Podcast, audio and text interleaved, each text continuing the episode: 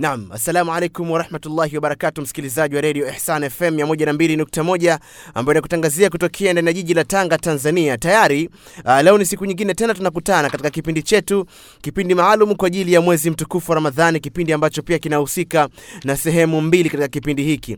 Sehemu ya kwanza ni sehemu ambayo shekhe atatumia nafasi yake kuchambua kipi, uh, kitabu ambacho uh, ametuandalia kutuchagulia kwa leo, lakini fahamu kwamba tuko tunaendelea kukichagua kitabu cha Ahkamil Janaiz hukmu za jeneza ambacho kimeandikwa na shekhe letu Shekhe Muhammad Nasruddin Albani. Na sehemu ya pili ya kipindi hiki ni sehemu ambayo tunamwasilishia shekhe maswali kupitia 0779255745 0779255745. Hapo unaweza ukawasilisha swali lolote ambalo ulikuwa unahitaji kumuuliza shekhe, na biidhnillahi taala, basi tutakuwa tukimwasilishia shekhe swali ambalo tumelipokea kutoka kwako moja kwa moja. Nachukua fursa yangu kwa siku nyingine tena kumkaribisha shekhe kutupatia uh, faida ambazo ametuandalia leo, na baadaye nitamwasilishia maswali, uh, maswali ambayo uh, tumeandaa pia hapa hapa Radio Ihsan FM. Shekhe, tafadhali mashkuran. Salamu alaykum wa rahmatullahi wa barakatuh. Wa alaykum salam warahmatullahi wabarakatuh. Alhamdulillah wassalatu wassalamu ala ashrafi lambiya almursalin nabiyina Muhammadin wa ala alihi wa sahbihi ajmain, amma ba'd. Ndugu zangu katika imani, wasikilizaji wetu wapendwa wa Radio Ihsan FM, ningependa kuchukua fursa hii kwa mara nyingine tena katika mwezi mtukufu wa Ramadhani kuwasilisha mada ambayo imo ndani ya kitabu Ahkamul Janaiz, hukmu za maiti katika Uislamu, ambacho kimeandikwa na fadilatu Sheikh Nasiruddin al Albani. Na kwa kukumbushia ni kwamba tayari tushambeba maiti wetu, twamwelekeza sehemu ambayo ya kumswalia. Kwa hiyo leo Mungu akijalia tutaanza kusoma darasa la namna ya kumswalia maiti, lakini kabla ya kuanza darasa hilo tukumbushane kwa darasa lililopita juu ya hukmu za kumbeba maiti na kumsindikiza kaburini. Tumesema kwamba kubeba jeneza na kumsindikiza kaburini ni jambo la wajibu. Kutokee kundi la Waislamu likifanya hiyo kazi, basi limetosheleza Waislamu wengine wajibu huu utakuwa umewavuka Waislamu wengine kwa kufanyiwa kwa niaba na Waislamu wengine. Vile vile tuliona kwamba kule kufuata au kulikosuniwa kusindikiza jeneza kuna aina mbili. Kuna aina ya kwanza kutoa, kumtoa maiti nyumbani mpaka sehemu ya kuswalia, halafu ukaondoka ukaacha wenzio, na kuna sehemu ya pili ambayo ndefu zaidi, unatoka nyumbani unaenda pa kumswalia mpaka kaburini na kumtia kaburini yote mawili yana thawabu nyingi, lakini hili la pili lina thawabu nyingi zaidi. Mtume aliita thawabu zake ni qirat. Kaulizwa qirat nini, nasema mfano ma, ma, ma, ma, milima mikubwa miwili kiratani. Kwa hiyo ile, ile aina ya kwanza unapata kirati moja na aina ya pili unapata kirati ambazo ni mbili na tumesema kwamba hiyo mara ya pili hiyo ya kumchukua maiti kutoka nyumbani hadi kaburini ndio ina fadhila kubwa zaidi na, pamoja na kwamba zote zina fadhila. Halafu vile vile tuliona kwamba fadhila hizi lakini zimelengwa kwa wanaume, kwa sababu wao ndio ambao husindikiza jeneza, kutokana na yale makatazo aliwakataza wanawake masahabiati wakati wa Mtume, kwani mama Muatia alisema kwamba tulikuwa tuwakatazwa na Mtume sallallahu alaihi wasallam kusindikiza jeneza, lakini hakutukataza makatazo makali. Vile vile jingine tulilisoma ni kwamba hatuda, hatutakiwi kisheria kufuata jeneza kwa yale mambo yanayohalifu sheria, kama vile mambo ya uzushi, mambo ambayo yametwawaiga makafiri. Haya yote ni mambo ambayo Mtume sallallahu alaihi wasallam ameyakataza, na mfano hayo ni ile kuwa mtu anaenda kuzika, anasindikiza jeneza na huku anatoa sauti ima sauti ya kuzungumza mambo ya siasa na huku masindikiza jeneza au mambo ya mipira au mambo yote ya kidunia. Kuna watu waliona eti hili ni jambo baya, basi weke mbadala, badala ya kufanya maneno ya kidunia, basi tuweke dhikri nyiradi. Ndio hawa wanaosikia wakienda makaburini na majeneza husema tahlili la ilaha illallahu la ilaha illallahu la ilaha illallahu la ilaha illallah sallu ala nabii, watu. Wengine takbir Allah. Ah yote yamekatazwa, na tumepata kauli ya mwanachuoni mashuhuri wa madhehebu ya Kishafi Alimamu nao yakielezea ubaya wa jambo hilo. Kwa hiyo kuonyesha kwamba hata madhehebu yetu hapa Afrika Mashariki eh, yamekataza sema watu ima wanafanya kusudi au hawajui na hawaeleweshwi. Kwa hiyo hilo ni jambo la makatazo. Vile vile inajuzu tumesema kufuata jeneza, ima mkawa mbele nyinyi watembeaji, au nyuma au pembeni, upande wa kulia na kushoto, kwani haya yamethibiti katika sunna ya Mtume sallallahu alaihi wasallam. Na vile vile haya yote tunaona yamethibiti katika sunna ya Mtume sallallahu alaihi wasallam, lakini iliyokuwa bora zaidi ni kutembea na jeneza mkiwa nyuma. Nyinyi mwalisindikiza kwamba mnabaki nyuma, isipokuwa wale waliolibeba tu, lakini watu wengine wawe nyuma, ndio bora zaidi. Lakini tumeona kuwa mbele si vibaya, kuwatembea kwa miguu, kuwa nyuma, kwa upande wa kulia na kushoto si vibaya. Pia tukaona kwamba wale ambao wanaenda na vipando, ima ni gari au baskeli Unaona, eh? Zamani ilikuwa vipando ni wanyama, punda, vile farasi, ngamia. Hawa wanatakiwa wakienda wawe nyuma ya jeneza, hawaruhusiwi wao kuwa mbele. Na tumesema kwamba watu hawajui suna hii. Utakuta leo watu wakitoa maiti nyumbani, wakimpeleka sehemu ya kuswalia, basi ukifika makaburini unakuta magari yashafika. Ni kosa, unaona eh? kosa kabisa, bali hata hawa wanaokwenda kwa miguu wakiwa mbele hawaruhusiwi kuwa mbali na lile jeneza, watakiwa wawe karibu na jeneza lenyewe. Ama baada ya kuzika, basi hakuna cha mbele wala nyuma, ni kwamba watu warudi makwao. Kwa hiyo magari yanaweza yakaondoka bila tatizo lolote. Vile vile tuliona kuna ile sunna ilikuwekwa mwanzo ya kusimama pindipo maiti ikipita jeneza. Mtume alikuwa asimama akiamrisha watu wakisimama tena maiti yeyote yule, si lazima ya Mwislamu. Lakini baadaye Mtume akaondoa hiyo sunna, inaitwa masukha, watu wakawa tena hawasimami kusimamia jeneza. Mwisho tuliona katika darasa la, la, la jana kwamba inapendeza kwa mtu aliyeosha maiti eh, aliyebeba maiti, kwa sababu tuko kwenye hatua ya kubeba na kusindikiza, basi hatimaye atawadhe na Mtume sala salam anasema mwenye kuosha maiti basi na aoge, na mwenye kumbeba basi na atawadhe. Lakini tumesema hapa, wanachuoni wanasema fayustahabu. Yustahabu maanake inapendeza, kwa maana usipofanya hulaumiki kisheria wala hupati dhambi. Leo ndugu zangu wasikilizaji wapendwa wa redio Ihsan, tunapenda kuendelea na zoezi letu la kumzika maiti wetu. Kwa hiyo tumshamtoa nyumbani, sasa twamwelekeza sehemu ya kuswalia. Ama shekhe anasema assalatu ala lmaiti lmuslim faradhu kifaya, kumswalia maiti ni faradhi yenye kutosheleza, kwamba wakisimama baadhi ya Waislamu kufanya hilo zoezi, basi wengine wote watakuwa dhambi yao ya kuacha itakuwa imeondoka. Wao wamekuwa manaibu wetu, wanasimamia kazi hiyo, na kweli haiwezekani wajibu huo Waislamu wote, haiwezekani kwamba dunia nzima Waislamu wende wakamzike mtu, haiwezekani ni jambo kiakili haliwezekani. Kwa hiyo kukitokea watu kundi wakifanya hiyo kazi, basi ni faradhi ambayo yenye kutosheleza. Na agizo hasa ni Mtume sallallahu alaihi wasallam katika hadithi iliyopokewa na Zaid bin Khalid al-Juhani anasema, anna rajulan min ashabi nabii sallallahu alaihi wasallam tuufia yauma Khaybar, mtu mmoja katika masahaba wa Mtume alikufa katika siku ya Khaybar.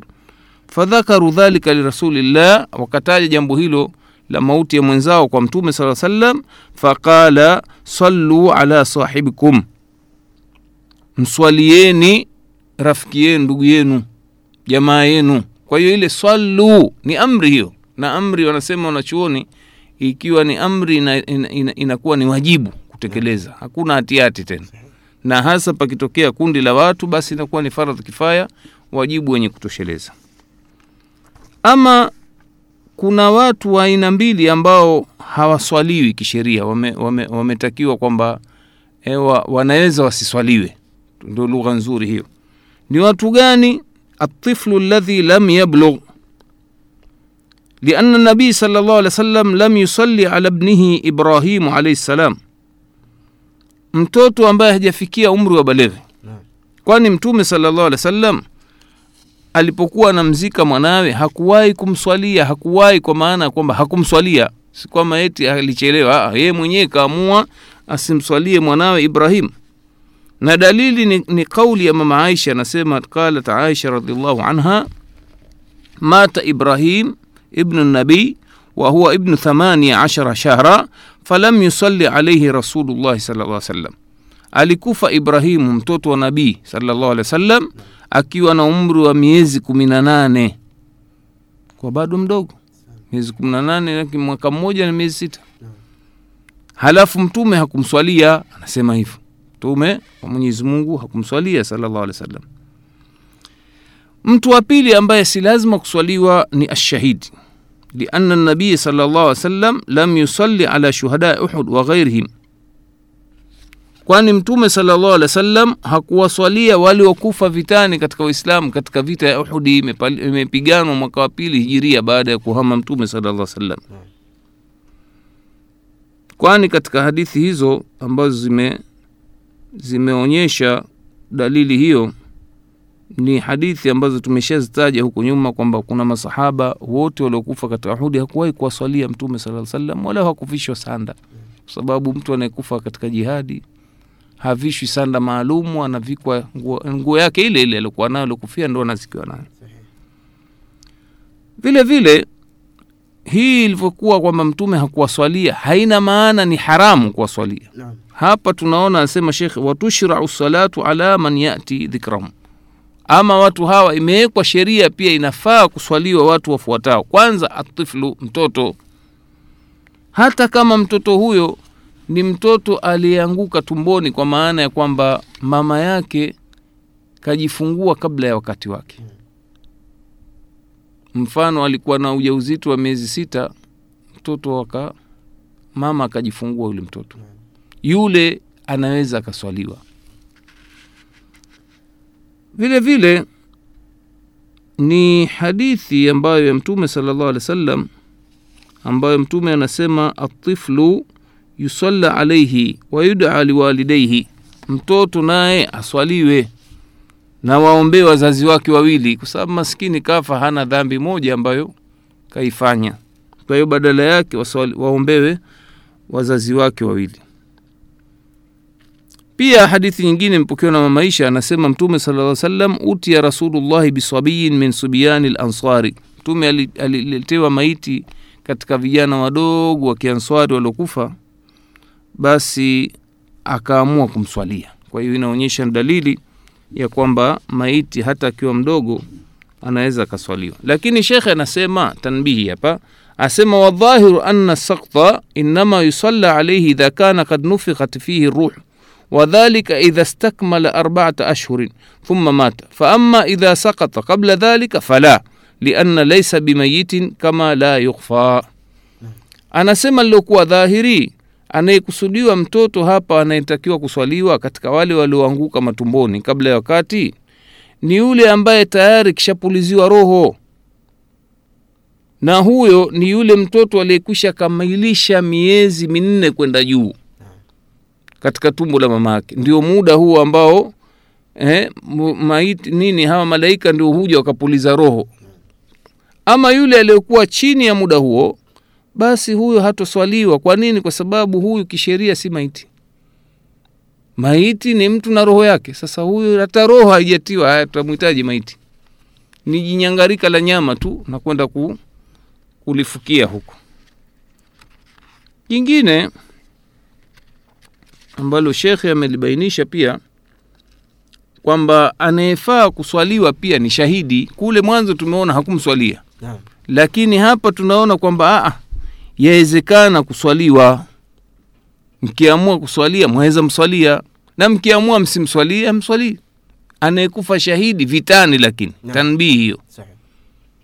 Isiwe kwamba anayekufa kazama maji twaita shahidi basi naye pia siswaliwe Ah, ah, sivyo. Hapa twakusudia anayeswaliwa ni shahidi aliyekufa vitani. Tumeona kuna ma, mashahidi karibu kumi na nane katika hao mmoja tu ndo aliyekufa vitani. Waliobaki aliyeungua aliyekufa vitani aliyekufa na ugonjwa wa tumbo aliyekufa na maradhi ya tauni nani wote wameitwa mashahidi lakini wao wanapata haki zile zile za waislamu wa kawaida.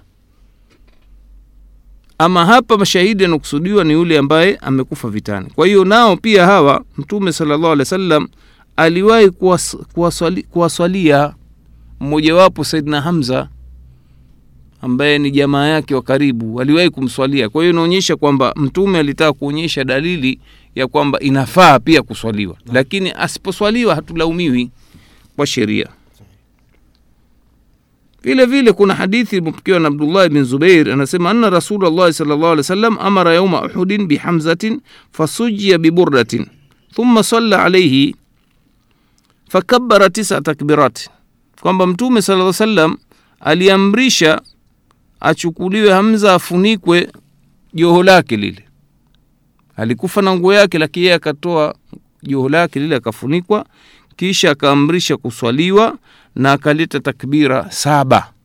Tutakuja kuona huko takbira hasa ni ngapi. Huku tumezoea kuleta takbira nne lakini hasa kuna wengine wamefanyiwa takbira saba. Tutakuja kuona takbira idadi yake. Kwa hiyo mtume salllah alih wa sallam aliwaswalia watu kama hawa kuonyesha kwamba ni jambo ambalo linajuzu kisheria wala watu hawatulaumiwa kwa sababu tu kwamba eti hawakumswalia. Mwingine ambaye pia anafaa kuswaliwa anasema shekhe man kutila fi haddin min hududillah ni yule ambaye ameuliwa kwa adhabu iliyokadiriwa na mola.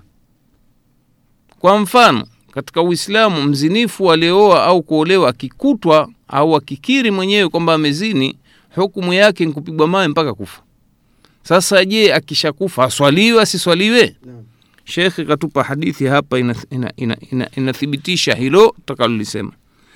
Anasema inna mraatan min juhainia, Juhaina atat nabii sallallahu alaihi wasallam wa hiya hubla min azina faqalat ya nabiy Allah asabtu hadda faaqimhu alaya asema mwanamke mmoja wa kabila linaitwa juhaina alimjia mtume sallallahu wa sallam akiwa ni mja mzito lakini ujauzito ule umetokana na tendo la zinaa. Akamwambia mtume kwa ushujaa kabisa ewe nabii wa mwenyezi mungu nimefanya kosa la kuadhibiwa kisheria hivyo basi nisimamishie adhabu. Wakati huo unafahamika jama kwamba adhabu ya mzinifu aliyeoa au kuolewa nkupigwa mawe mpaka kufa. Sasa angalia ni ushujaa gani huo kwamba mwanamke kafanya zinaa mpaka kapata ujauzito anakuja kutaka kujitoharisha kwa mula wake kwa mtume wake sallallahu salam na iwe ni mbele ya mula wake anajitoharisha. Basi mtume salllah alih wa sallam fadaa nabiyu llahu waliha mtume akamwita mzazi wake au mlezi wake mwenye kumwangalia. Faqala ahsin ilaiha faidha wadaat faatini fatini biha. Akamwambia yule mzazi nenda kamfanyie wema huyu mpaka ajifungue. Akishajifungua mwite. Kuna riwaya inasema kweli alipomaliza kujifungua akaitwa naona eh, akawa na kitoto kichanga mtume akamwambia haya nenda tena kamnyonyeshe mwanao miaka miwili alafu nijie. Kweli yule mwanamke alikuwa mkweli. Anataka ajitoharishe anaona ni jambo kubwa amelifanya la uzinzi hili. Basi mtume alivyokuja mara ya mwisho akaamrisha sallallahu alaihi wasallam anasema aka akaamrisha sallallahu alaihi wasallam akapigwa mawe. Akapigwa mawe. Naona eh? thumma salla alaiha mpaka alipokufa akamswalia. Baada ya kupigwa mawe kwamba kuna kifo. Na mtume sallallahu alaihi wasallam akawa mswalia lakini palikuwa na umari pale wakati anataka kumswalia mtume yule mwanamke akasema hivi tusalli alaiha ya nabii allah wakad zanat. Unamswalia ewe nabii wa mwenyezi mungu mtu ambaye amezini inakuwaje unamswalia? Maanake alijenga itikadi kwamba hili ni jimikufa na uchafu.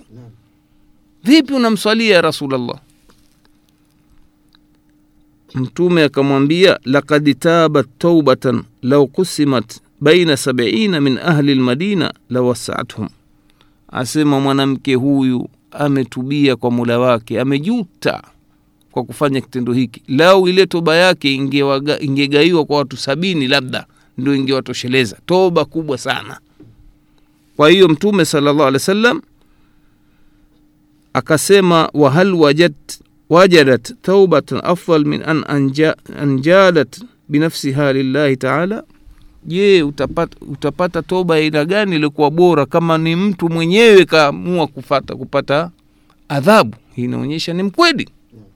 Ndio maana mtume akaona amswalie si kawaida yake tutaona mtume kuwaswalia watu waliokufa na maovu. Lakini huyu ikawa ni special case. Kenda akamswalia mtu aliye alikufa na uzinzi. Lakini aligundua sallallahu alaihi wasallam labda akapewa taarifa kutoka mbinguni kwamba huyu mwanamke ni mkweli. Na nimeshamsamehe. Kwa hiyo mtume sallallahu alaihi wasallam akawa amemsamehe. Isipokuwa wakati huyu mtu ambaye amekufa mwingine huyu naona eh? yule ambaye anakufa ni mwovu pia naye anaswaliwa lakini shekhe anasema alfajiru almunithu fi lmaasi walmaharim mithlu tariku lsala والزكاة مع اعترافه بوجوبهما والزاني ومدمن الخمر ونحوهم من الفساق فإنه يصلى عليهم yule mtu ambaye amekufa ni muovu amezama katika maasi. Au mambo ya haramu kama vile mwenye kuacha swala au kuacha kutoa zaka. Na huku anakiri ana, ana, ana kwamba vitu vyote wajibu kwake yeye kuswali kutoa zaka.